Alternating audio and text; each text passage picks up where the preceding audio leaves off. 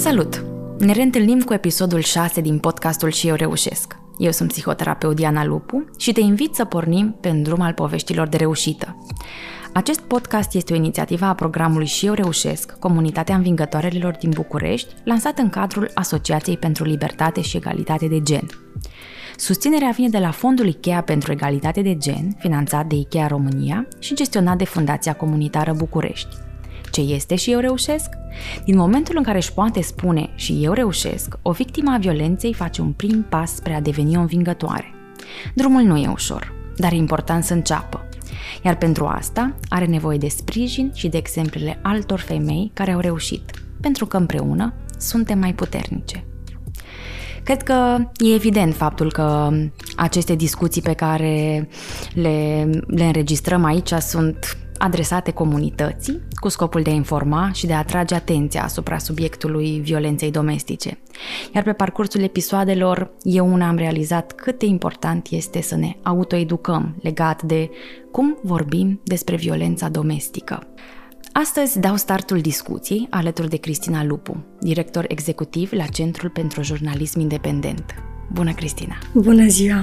Îți mulțumesc tare mult că ți-ai făcut timp să fii specialistul care se află în urechile noastre astăzi. Mulțumesc mult pentru invitație. Aș zice că eu fug foarte tare de termenul de specialist și mă gândesc că ce pot eu aduce în povestea asta este o viziune un pic din afară, din avion, să ne uităm la de ce arată presa așa și ce poate să facă presa și jurnaliștii pentru a face materiale mai utile dincolo de mai atractive pe subiectul violenței sau despre violența domestică.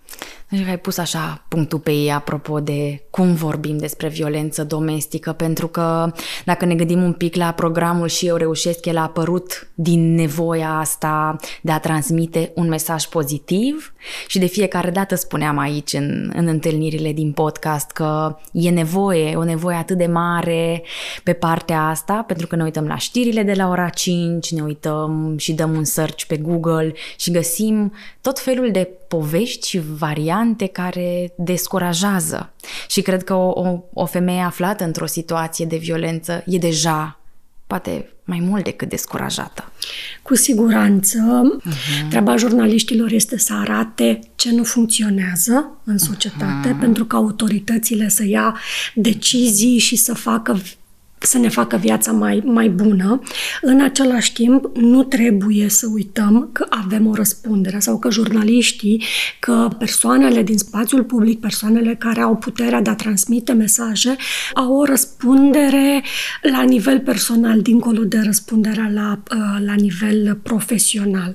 Și cred că e important să nu uităm asta. M-aș duce un pic în spate și m-aș duce la conversația despre violența domestică. Cred că una dintre probleme e că ea e normală. Și asta se vede, da? O înveți în familie, înveți că e normal să existe violență domestică. Mulți dintre cei care ne ascultă, mulți dintre jurnaliști, mulți dintre noi am fost martorii episoadelor de violență domestică, chit că în familia apropiată, familia extinsă, vecini, prieteni. Nu cred că e cineva în țara asta care să fi fost ferit de episodul ăsta, așa că am ajuns la concluzia că violența e peste tot, că n-ai ce să-i faci, că eu mă lupt foarte tare cu ideea asta că asta e, n-ai ce să faci și ne uneori uităm că violența domestică nu e normală, nu e datul sorții, așa că intră în normalitatea reportingului, a materialelor astea pe care le fac jurnaliștii. De foarte mult, la un curs despre accidente rutiere pentru jurnaliști, am aflat o chestie care mi-a schimbat perspectiva. Și omul acela spunea că dacă există foarte multe știri despre accidente, că s-a mai întâmplat un accident, noi ne obișnuim cu grozăvia și devine acceptabil. Cu cât ai mai multă informație care normalizează grozăvia, cu atâta scade gradul de reacție în spațiul public. Cu cât un subiect este mai prezent... Cu cât e mai prezent fără context, cu cât e mai prezent doar că s-a întâmplat, așa e și cu violența domestică. Există în fiecare zi materiale sau în experiența noastră situații în care violența domestică e prezentă. Așa că mușchiul nostru de a nu considera că e normală s-a atrofiat. Deci ceea ce spui este practic că dacă nu oferim context, nu oferim niște detalii despre subiectul respectiv, el poate să fie pur și simplu o informație care se tot adună acolo și ea ajunge să fie, ok, asta se întâmplă. Și asta poate să fie periculos pentru învingătoare, pentru femeile dintr-o relație abuzivă până să ajungă să iasă din ea, pentru că mesajul pe care ele îl primesc din spațiul public este că n-ai ce să faci. Așa e peste tot, ești prinsă într-o capcană din care nu ai cum să scapi. Și asta mă duce la una dintre întrebările cu care mi-am propus să începem. Că tu vorbești foarte mult despre jurnalismul de calitate. Ce înseamnă asta? În contextul ăsta. Ce înseamnă jurnalism de calitate legat de domeniul ăsta al violenței, poate de orice tip? M-aș duce în jurnalismul de calitate, este jurnalismul care ne informează, jurnalismul în urma căruia noi aflăm lucruri care ne ajută să luăm decizii informate. Dar suntem responsabili pentru jurnalismul ăsta de calitate, pentru că până la urmă, dacă ne întoarcem la sursa prin care jurnalismul există, ea se numește publicitate sau se numește trafic, deci audiență. Orice ai face, audiența este foarte importantă în jurnalism. Și dacă noi, publicul interesat de jurnalismul ăsta de calitate, de jurnalismul care ne informează, nu contribuim pentru el, nu plătim pentru jurnalism, avem jurnalism plătit de alții. Așa că dacă vrem jurnalism de calitate care să fie în contrapondere la tipul ăsta de divertisment, trebuie să înțelegem că și noi avem o răspundere și că noi trebuie să contribuim cu bani, plătind pe tipul ăsta de jurnalism. Când ne gândim la jurnalismul de calitate, de cele mai multe ori ne vin exemplele din zona aceasta de jurnalism alternativ, jurnalism independent. Oamenii aceia trăiesc doar prin finanțarea venită de la public. Foarte mulți dintre ei fac sacrificii foarte mari ca ei să poată să prezinte materialele acelea pentru noi. Așa că e mereu o legătură între jurnalismul de calitate și public. Jurnalismul de calitate e un supraviețuitor, poate? Jurnalismul de calitate e un supraviețuitor și cu siguranță, însă eu cred cu tărie în știri. Eu sunt foarte de modă veche. Cred că știrea este extrem de importantă și că materialele mari, materialele de profunzime sunt importante, dar nu sunt suficiente. Pentru că sunt o grămadă de studii care arată că oamenii consumă informație din ce în ce mai în diagonală.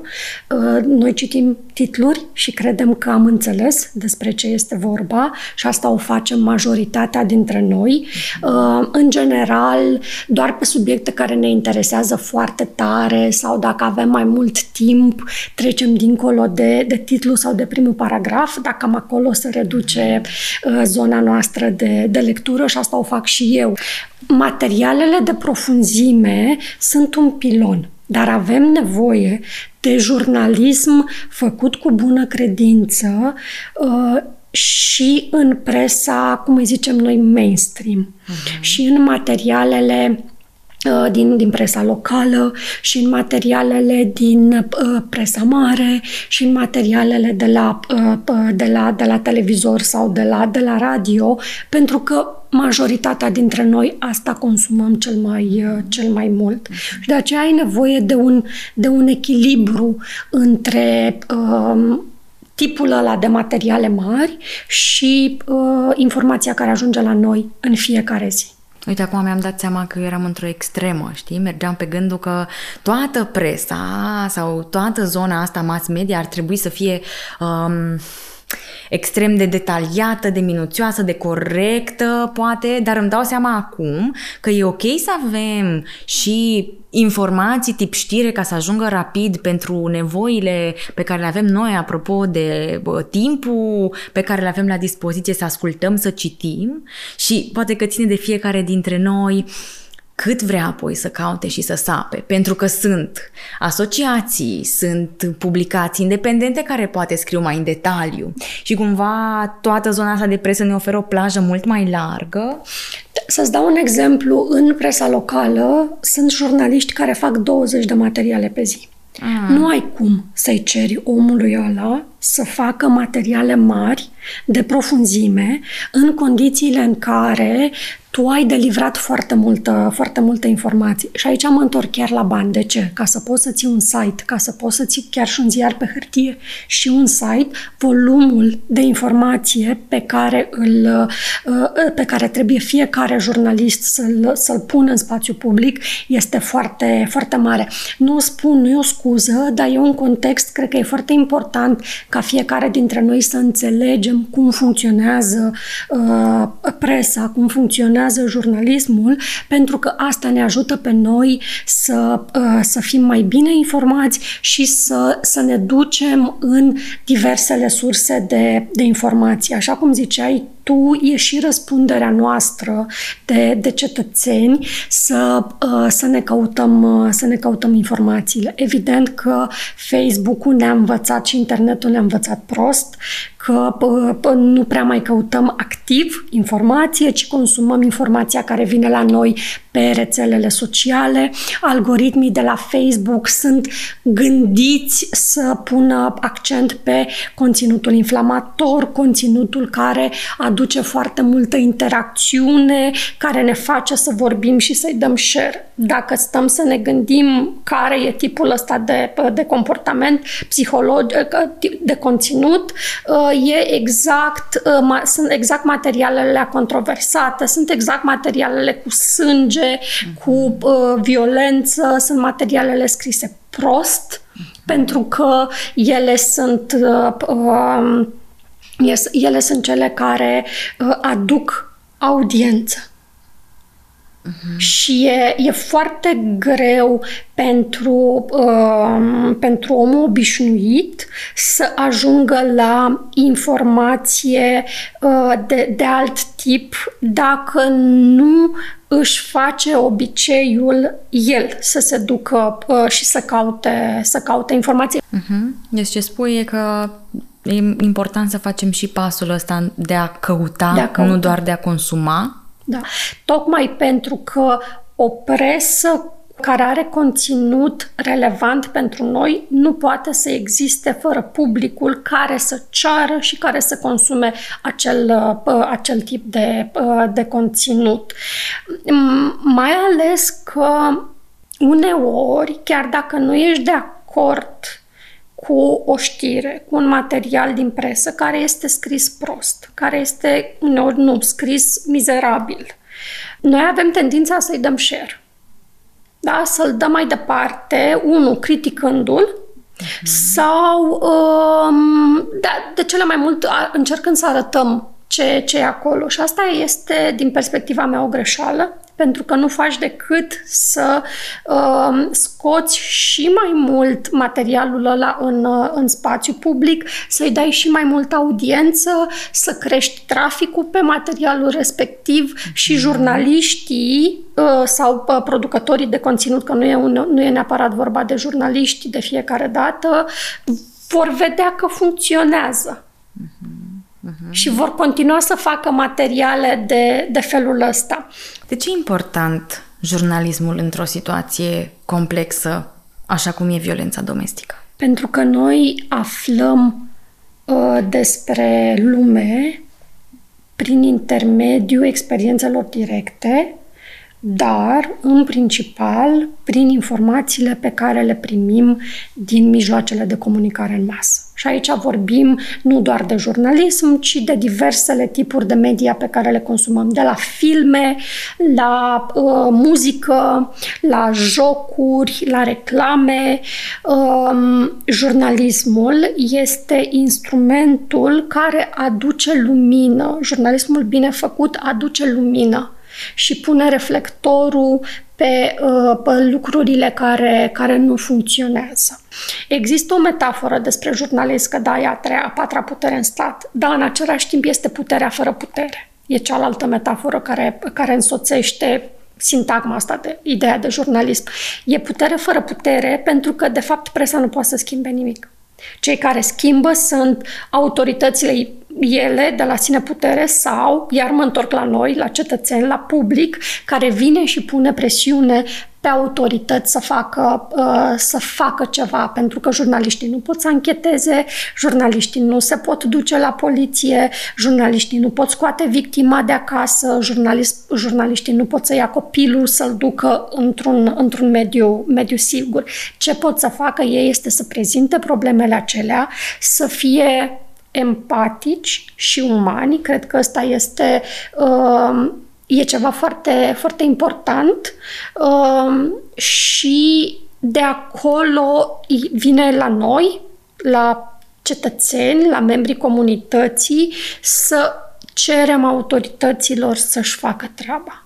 Tot la noi ajunge și dacă ar fi să sumarizez, dacă tot la noi ajunge, e responsabilitatea asta, că ziceai la început, și jurnaliștii sunt oameni și ei au fost copii și ei au avut acces fie în povestea proprie de viață, fie în povestea din casa de alături, fie într-un oarecare context de viață.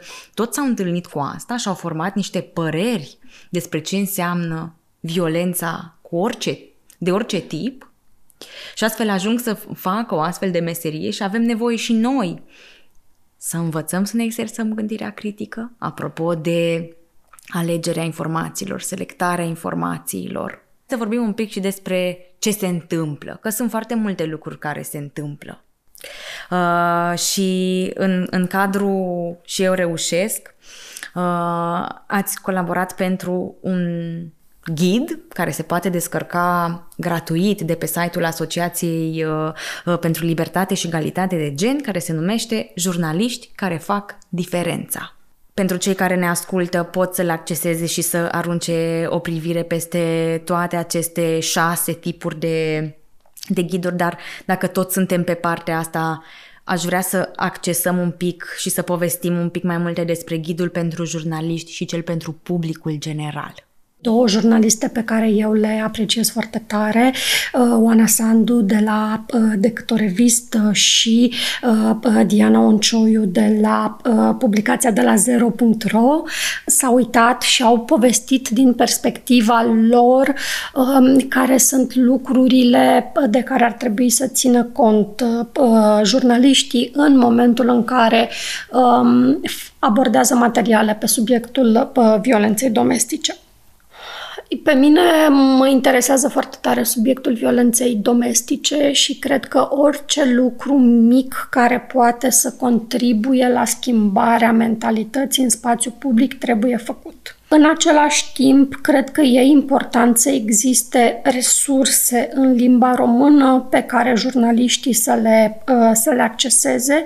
Este un instrument care poate să-ți răspundă ție ca jurnalist la niște dileme sau să-ți reamintească niște lucruri pe care tu le știi, dar prins în vâltoarea de zi cu zi, ție tin să le uiți. Mm-hmm. Și jurnaliștii, cred că la fel ca și medicii, evită să fie empatici, pentru că în momentul în care ești empatic, te încarci cu problemele sursei, că așa ne raportăm noi la oamenii cu care intrăm în contact.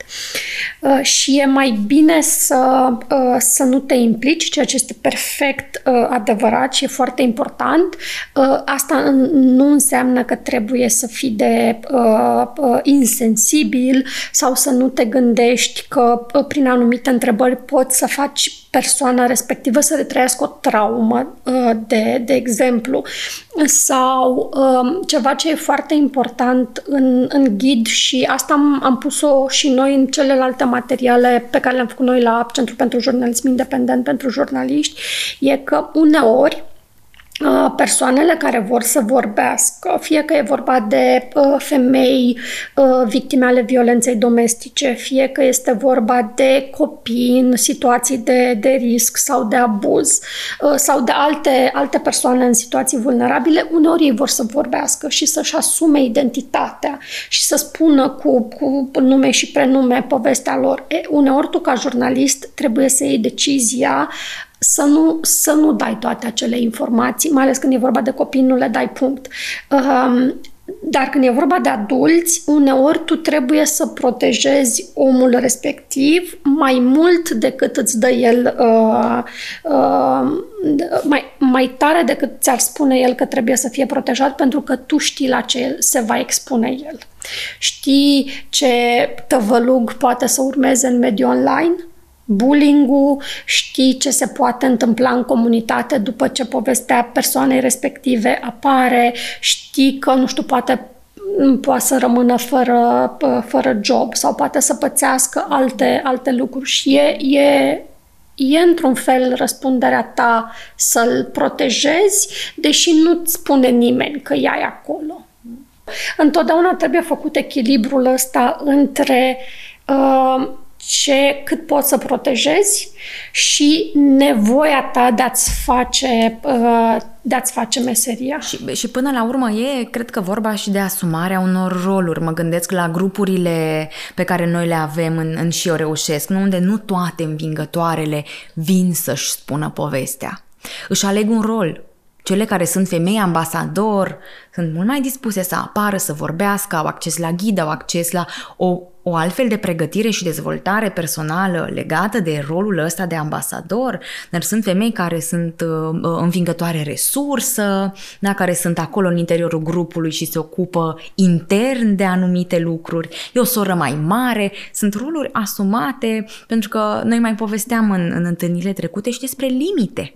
Fiecare dintre noi are nevoie să își stabilească, să-și identifice nevoi și în funcție de asta să intre în relații cu persoane, fie că e o relație cu jurnalistul, fie că e o relație cu presa. Fiecare femeie învingătoare, stabilindu-și o nevoie, identificând-o, poate să-și asume și să meargă să vorbească sau să ajute comunitatea asta sub o altă formă. Auzindu-te acum în discuția asta, chiar am simțit că am fost dusă din avion, așa, uitându-mă, și îmi dau seama de fapt cât de important suntem și noi în alegerea informațiilor. Cred că e super important ca fiecare dintre noi să înțeleagă că este răspunzător. Cred că un instrument care să ne explice cum funcționează lucrurile și de partea cealaltă e foarte, foarte util, pentru că este exact bucata asta de educare, da? Pe care fiecare dintre noi trebuie să o facă, să-ți dai seama că și tu ești acolo și că, știu, prin faptul că dai mai departe un material scandalos, prin faptul că vrei să știi toate detaliile alea sordide ale unei relații, prin faptul că pui, nu știu, în momentul în care distribui un material, pui tu stigmă pe cazul respectiv, chiar dacă materialul este bine făcut. Faptul că noi avem toți apetența asta de a ne uita la emisiuni de tip tabloid sau de a consuma presă de tip tabloid, ne face să fim o rotiță în perpetuarea ideii că violența împotriva femeilor este acceptabilă și că e datul sorții.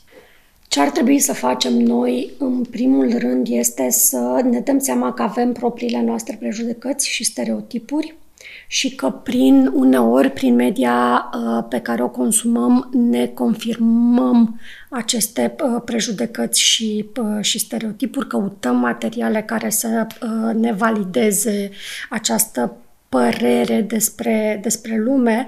Cum zic eu la cursurile noastre, noi nu prea consumăm presă ca să ne informăm, ci să ne confirmăm cât de deștepți suntem și de aceea tindem să evităm să consumăm produse media care ne contrazic punctul de vedere, opinia despre lume, lucrurile foarte importante pe care le credem. Și cu violența domestică este la fel.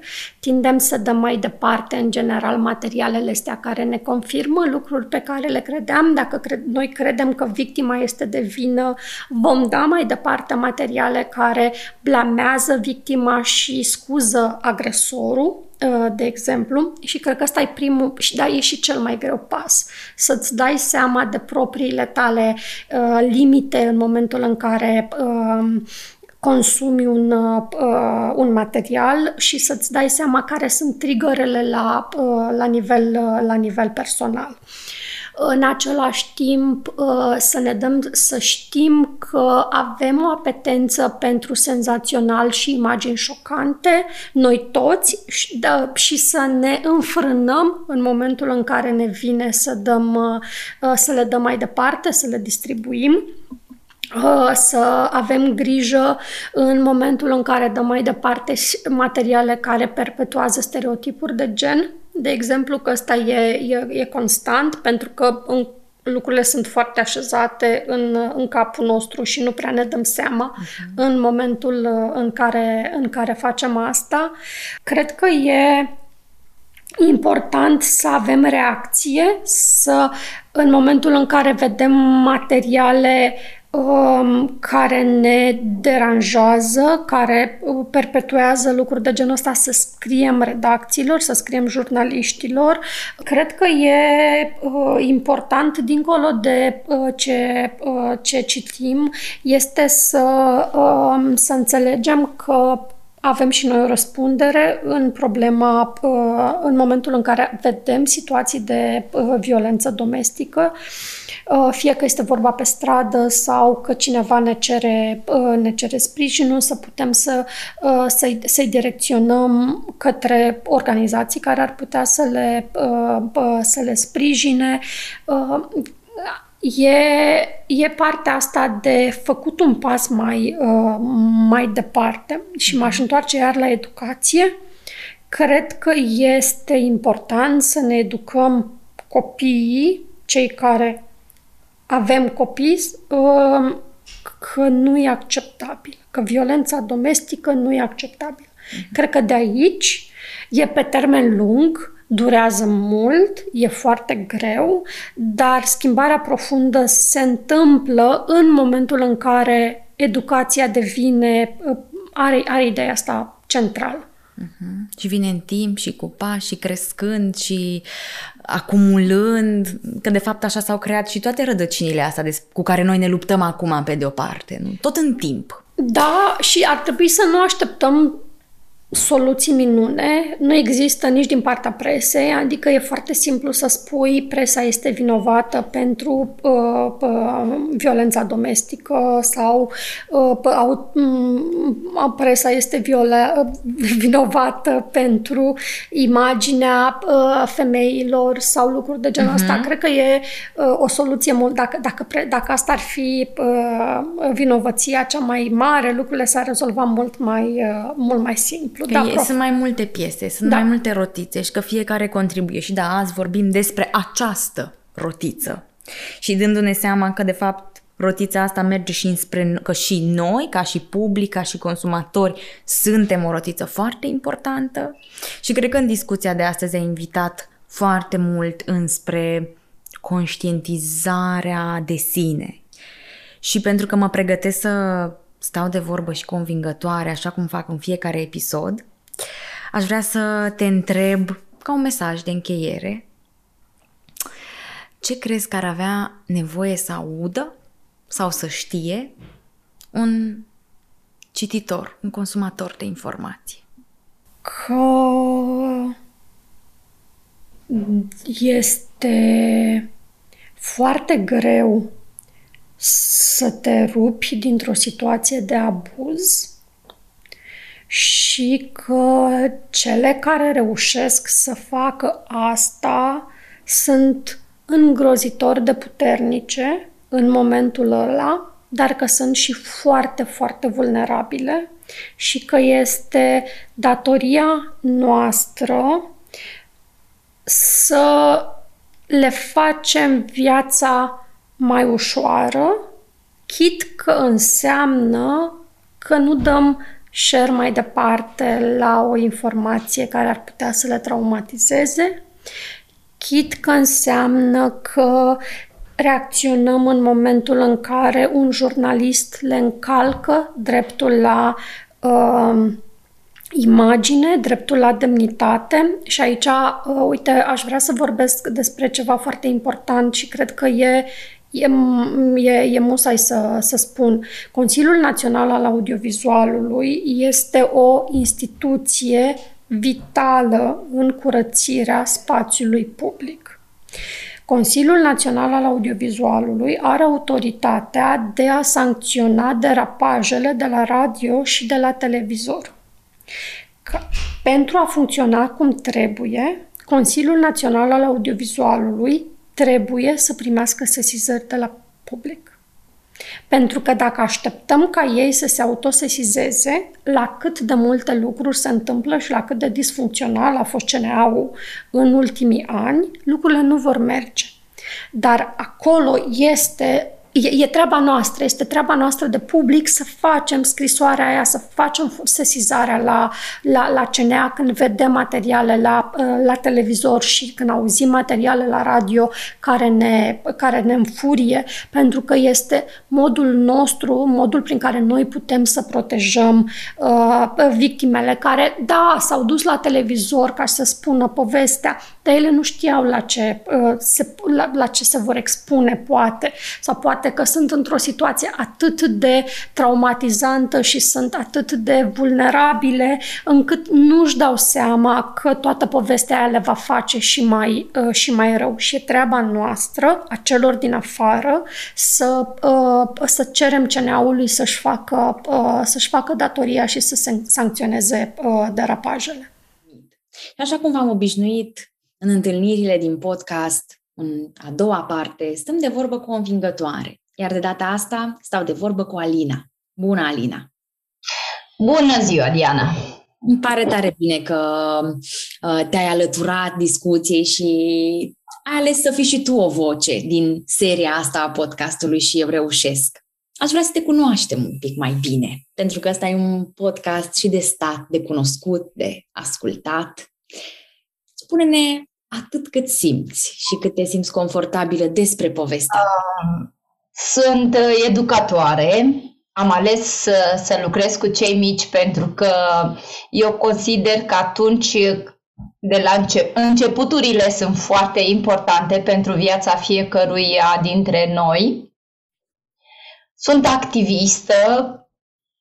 Mhm. Și îmi place ca vocea mea să fie auzită în ceea ce privește educația și violența domestică.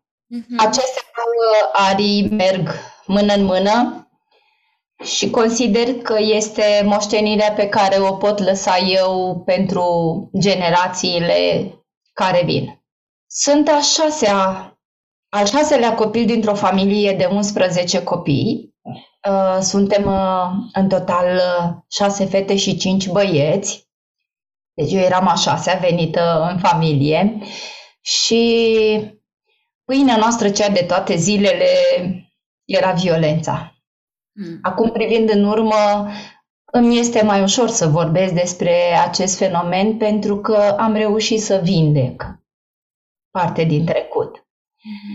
Cam asta se întâmpla în copilăria mea. Am crescut văzându-i pe cei din jur, pe adulții din jur, lovind femeile neputincioase, între ghilimele, care își meritau bătaia.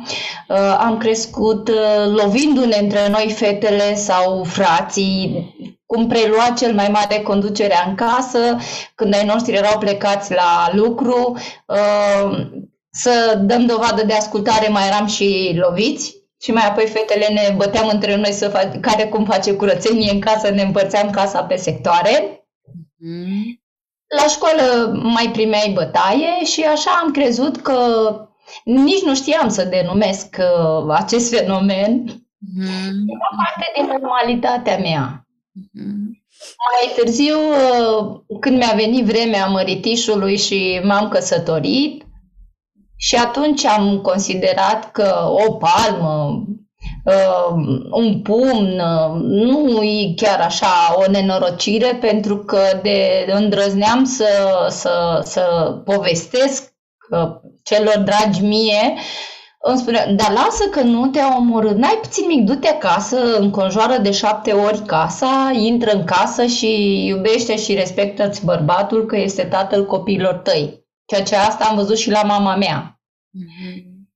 La un moment dat, când am întrebat-o pe mama de ce ai stat atâția ani și cum de l-ai răbdat pe tata 40 și ceva de ani, mama mi-a spus, cred că era în ultima perioadă a vieții ei, mama s-a dus de tânără, înainte de a împlini 60 de ani, și mi-a spus, eu n-am avut ajutor din partea nimănui, pentru că părinții mei n-au acceptat căsătoria cu tatăl vostru și voi erați 11, unde să mă duc, cine mă primea?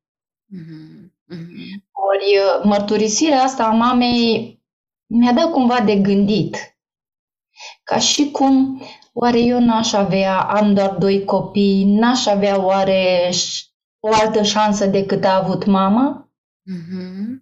Ce extrag eu de aici este că a fost o normalitate violența asta sub orice forma ei și că nu ți-ai pus întrebări legate de...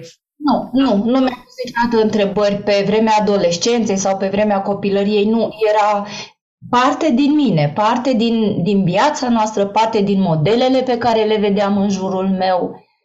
Când s-a produs conștientizarea asta sau realizarea faptului că nu e în regulă, că...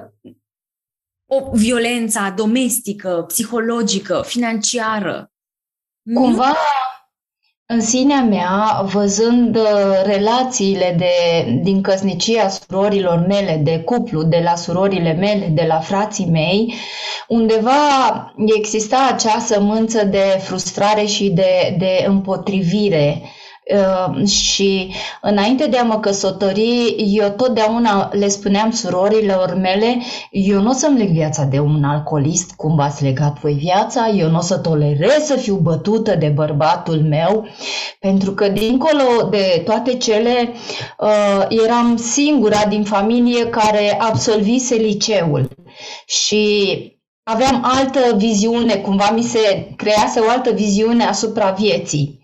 Dar viziunea aceasta a fost îngustată în momentul când am finalizat liceul și a trebuit să rămân mai departe acasă, pentru că nu aveam posibilitatea de a merge mai departe. Și din nou m-am reîntors la acea normalitate și am acceptat-o, dar undeva în adâncul ființei mele era acea răzvrătire, eu nu așa. Oricând am început să mă confrunt și eu cu violența domestică în cuplu, cu tot ce ține de violență financiară, mai puțin violență sexuală a fost acolo, erau acele momente de eu n-am vrut asta nu-i viața mea, dar erau ca niște focuri de artificii, de scurtă durată și erau de intensitate mare, dar atât cât era furia aceea de moment și gata, se termina, pentru că eu trebuia să am tatăl la copii, da? Ei, după 12 ani de căsnicie, înainte de a împlini 60 de ani, mama mea a plecat dintre noi. Iar în momentul când, în acele zile în care am privegheat-o pe mama, mi-am dat seama cât de searbădă și tristă a fost viața ei. Eu nu voi trăi viața mamei mele. Și în ziua în care am îngropat-o, am realizat cu adevărat dureros, chiar destul de puternică a fost durerea. Nu era neapărat durerea pierderii mamei, pentru că ea scăpase, era durerea aceea că și eu sunt la un pas, nu sunt departe de viața mamei. Mm-hmm. Și atunci am hotărât că viața mea va fi schimbată și eu nu voi trăi viața mamei mele și că mai am timp să-mi schimb viața. Și am încolțit acele gânduri de a divorța, de a deveni o femeie liberă și ceea ce a contribuit și mai mult ca aceste gânduri să devină acțiune și mai târziu realitate, a fost faptul că aveam un loc de muncă.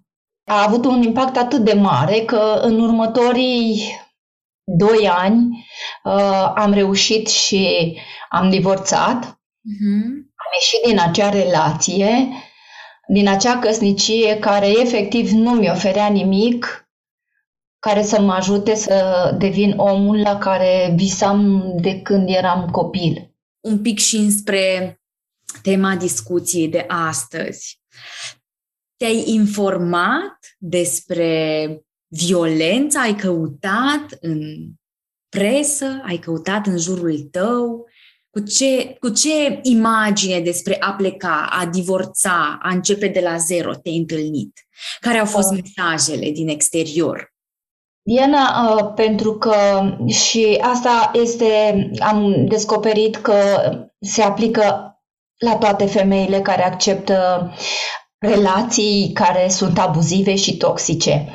Pentru că la un moment dat în viața mea am considerat că eu sunt, dacă mă voi preocupa să fiu cea care asigură casa, cu tot ce ține de îngrijirea unei case cu 2 copii, să aduc bani în casă, să plătesc facturi, să-mi țin copiii la grădiniță, să-mi cresc copiii fără a mai primi reproșuri din partea familiei mamă că mă ajută și îmi hrănește copiii și bărbatul meu nu muncește, atunci am ales să fiu cea, am luat asupra mea tot ceea ce înseamnă îngrijirea și menținerea unei relații de cuplu și a unei căsnicii, responsabilitatea de mamă și de tată, și am plecat la cerșit.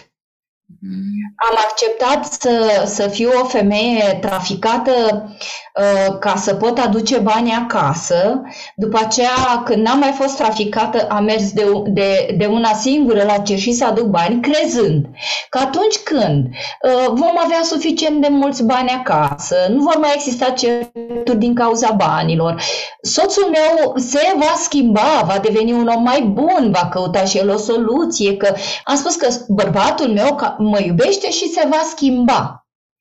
Dar am făcut asta și cred că multe femei cad în această capcană de a se strădui să facă totul să fie bine, liniște și pace, abundență financiară cât se poate, așa cum știu ele, da? Uneori lăsându-se traficate. Și că se va schimba iubitul, nu? Dar nu. A fost cea mai mare capcană a vieții mele, în care am stat, cred că, aproape 5 ani. Am început să caut modele de viață tihnită. Dacă se poate trăi și fără să iei bătaie și să muncească soțul și să-ți aducă acasă, să-ți îngrijească copiii. Și eu, fiind o mare cititoare din copilărie, căutând, mai cădeau sub priviri diferite articole prea puține la vremea aceea, pentru că nu e așa, rufele murdare se spală în familie. Sau am început să mă interesez de articole din lege.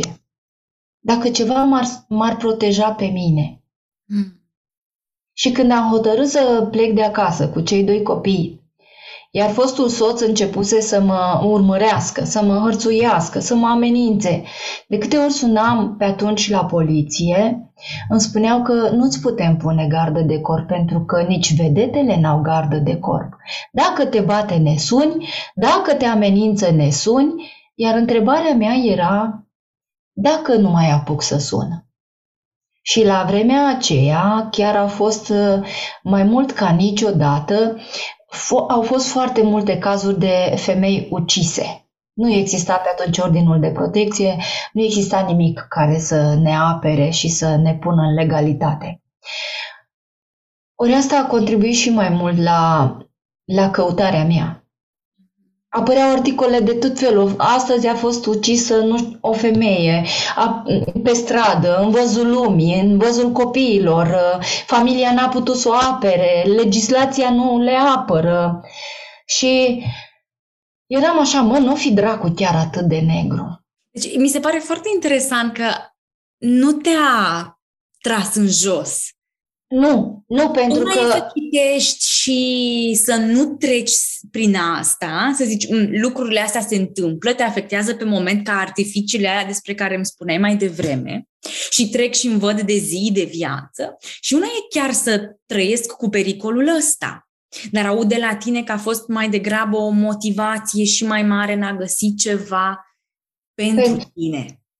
Eu știam că nu mai este cale de întors în această căsnicie, sub nicio formă, analizându-mă și descoperind că acolo nu există iubire de foarte mulți ani, este de dependență bolnăvicioasă, pentru că dincolo de toate, de tot ce ne spune societatea și ce ne-au învățat înțelepții noștri, da, nu este bine să... Când ai copii să te desparți, că dacă mai ai și fată, ți-o poate viola concubinul sau următorul iubit și uitându-mă la toate miturile acestea și la toate sfaturile noastre bătrânești, cine, Doamne, iartă-mă, te mai ia pe tine și săracă și fără niciun rost în viață și cu 2 copii, ori eu întotdeauna am ieșit din rând cumva. A rupt rândurile. Și am nu fi dracu chiar atât de negru, pentru că văzusem femei trăind frumos. Și eu îmi doream să fac parte dintre acele femei. Și pentru a fi cumva la adăpost de toate cele, sora mea care locuia pe atunci în Brașov și care mi-a fost un stâlp de susținere în toate demersurile mele și m-a încurajat, ea ducea o viață frumoasă și acolo am văzut și partea frumoasă a unei căsnicii, chiar dacă era mai mică decât mine, mă suna din secunda din care ieșeam din casă dimineața și până în secunda în care intram pe ușa fundației unde lucram. Lucrurile astea pe mine m-au întărit și mi-au dat forță să pot merge mai departe. Știam că nu am nicio șansă. Dacă mă voi întoarce în acea relație, multă vreme nu voi mai avea de trăit. Asta mi-a dat mie curaj, să știu că nu am altă alternativă. O aveam pe sora mea care, cea mai mică, era în Grecia și cealaltă mai mică din Brașov și ele erau susținătoarele mele, chiar și financiar, și moral, și psihic. În acel moment mi-au fost alături întru totul. Și dincolo de toate acestea și la locul de muncă aveam un mediu suportiv, lucram la o fundație catolică și îmi cunoșteau situația de acasă, chiar de nu acceptau divorțul, erau cumva foarte bucuroși de hotărârea mea de separare și de a trăi o viață tihnită. Și a fost și contribuția celor mititei. Fiica mea avea 12 ani și fiul meu avea 10 ani și de multă vreme ei începuse să-mi spună: divorțează că noi nu mai rezistăm. Ăsta nu este tata, este un alcoolic, divorțează că nu mai rezistăm. Când eram mică și mă băteau copiii pe afară sau tata nu mă lăsa să mă duc pe afară sau mă mai băteau de mine, frații mei mă căpăceau de nu mai știam de mine, eu totdeauna spuneam că într-o zi voi fi mare, ca și cum cresc eu mare și vedeți voi. Aha. Asta cred că a fost reperul meu, într-o zi voi fi mare. Eram ferm convinsă că va veni și acea zi în care eu voi fi bine. Era o fată așa care uneori chiar dacă abia mai pâlpâia, dar știam undeva în adâncul ființei mele că într-o zi eu voi fi bine. Și apropo de eu voi fi bine, ai trecut peste copilărie, ai asistat la toate lucrurile astea, ai rupt anumite mesaje, ai ținut flacăra asta aprinsă. Chiar dacă uneori era mai mică, alteori era mai aprinsă. Și cum ai aflat de programul Și eu reușesc? La facultate care a fost într-o perioadă destul de tomatică a vieții mele. La 40 de ani m-am dus la facultate și am întâlnit-o pe doamna profesoră Iolanda Beldiană. Și cumva a intuit povestea mea, cumva a văzut dincolo de studenta care se străduia să facă față și a început mi-a devenit urmăritor pe Facebook.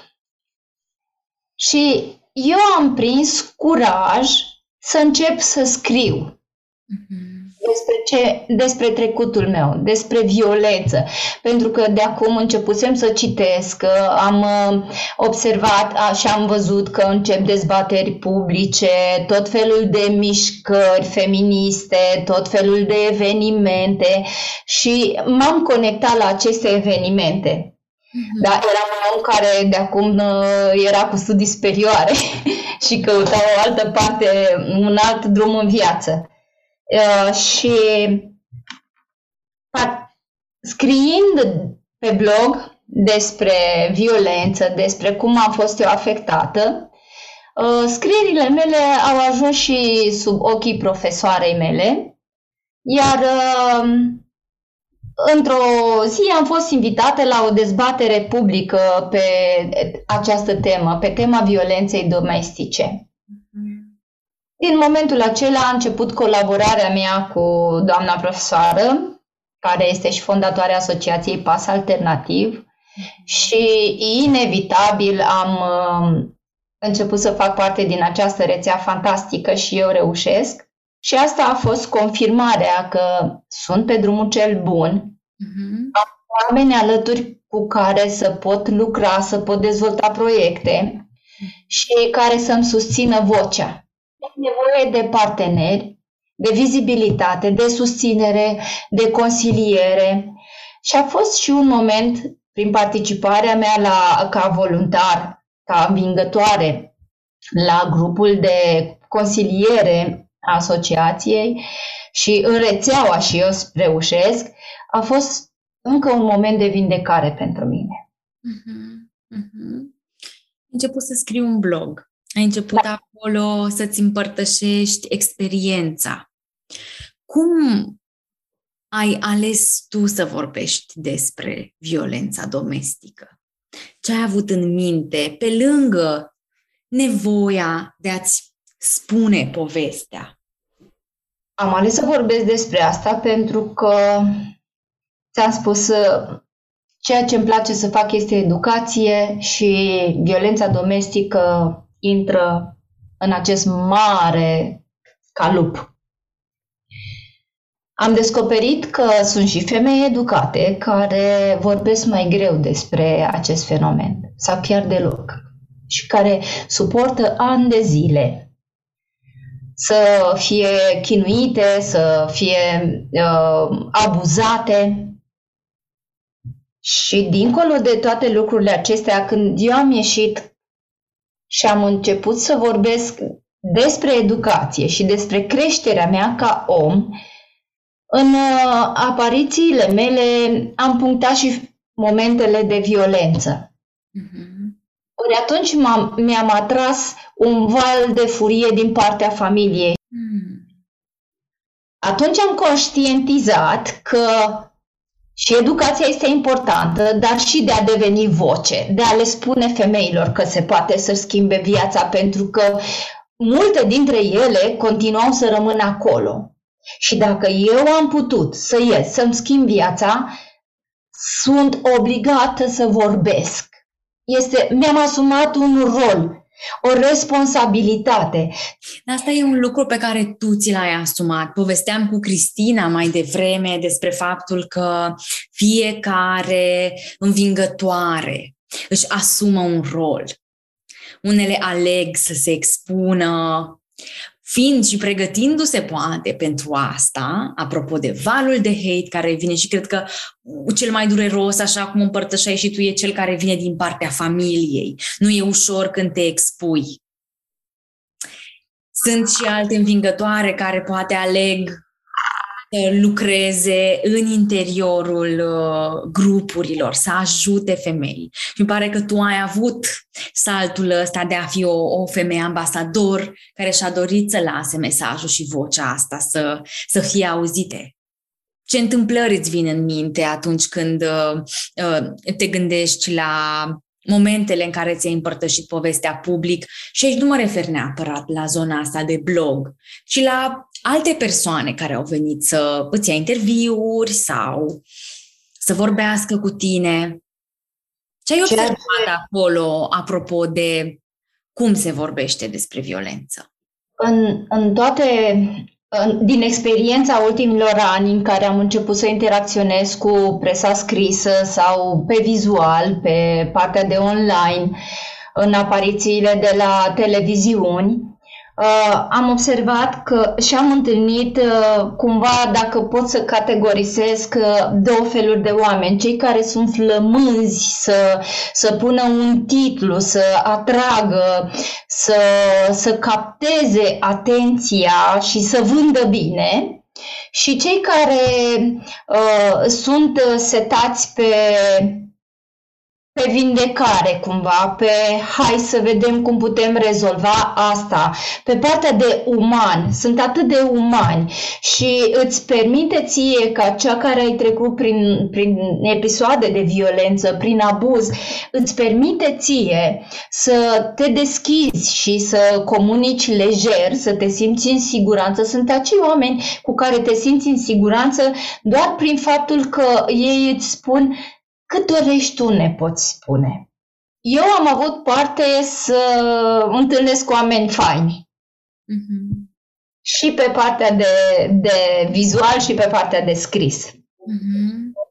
Dar mi s-a întâmplat odată ca o prietenă de-a mea care locuiește de foarte mulți în state să-mi trimită un link.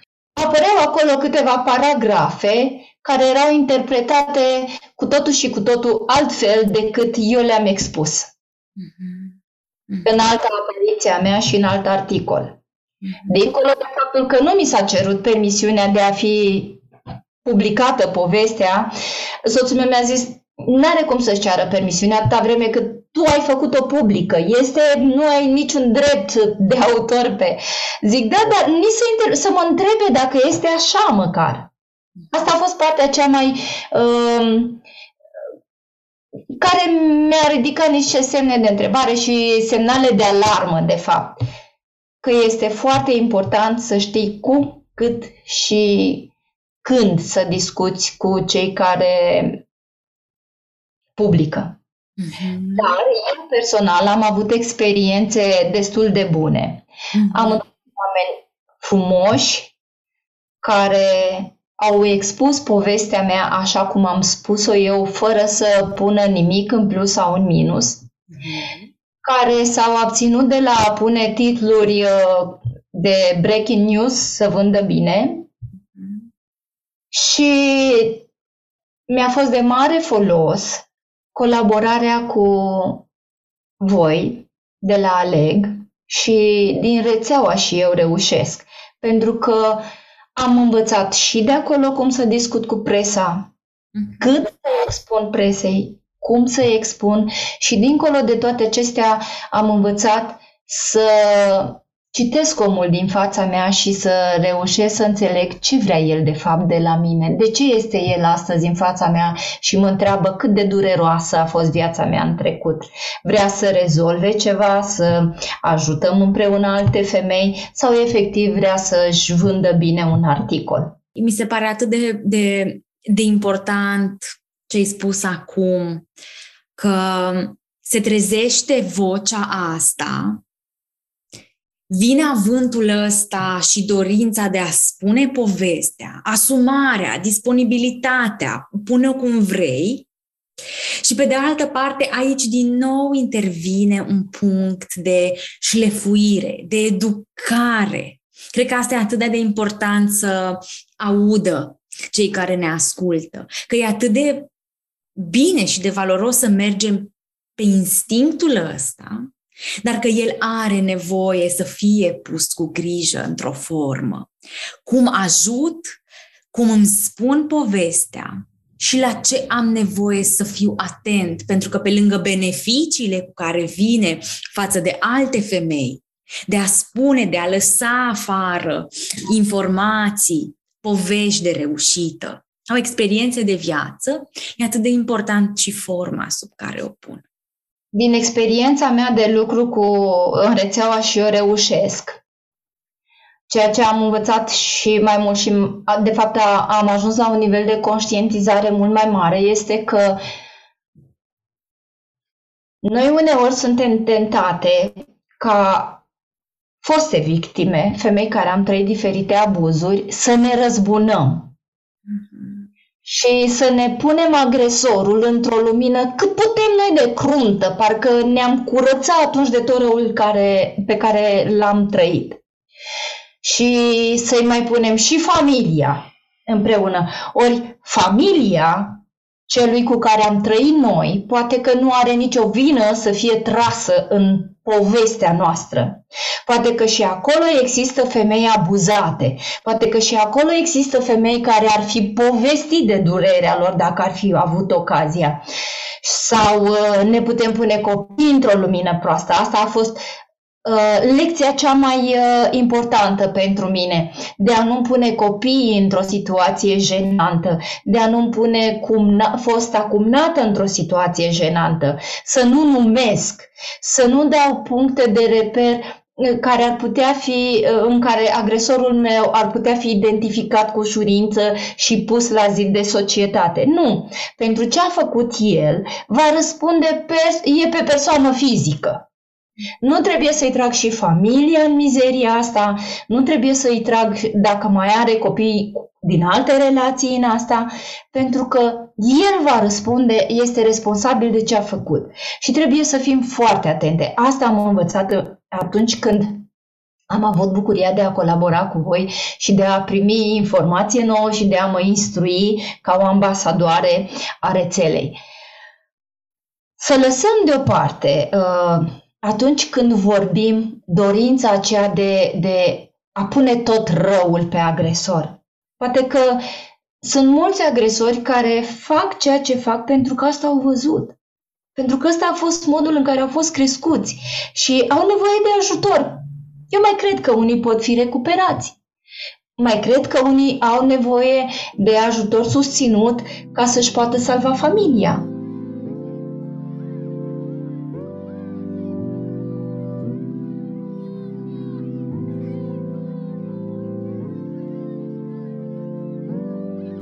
Azi, alături de Cristina și Alina, am conștientizat că felul în care alegem să vorbim despre violența domestică, indiferent de rolul pe care îl avem în comunitate și în societate, depinde de fiecare dintre noi.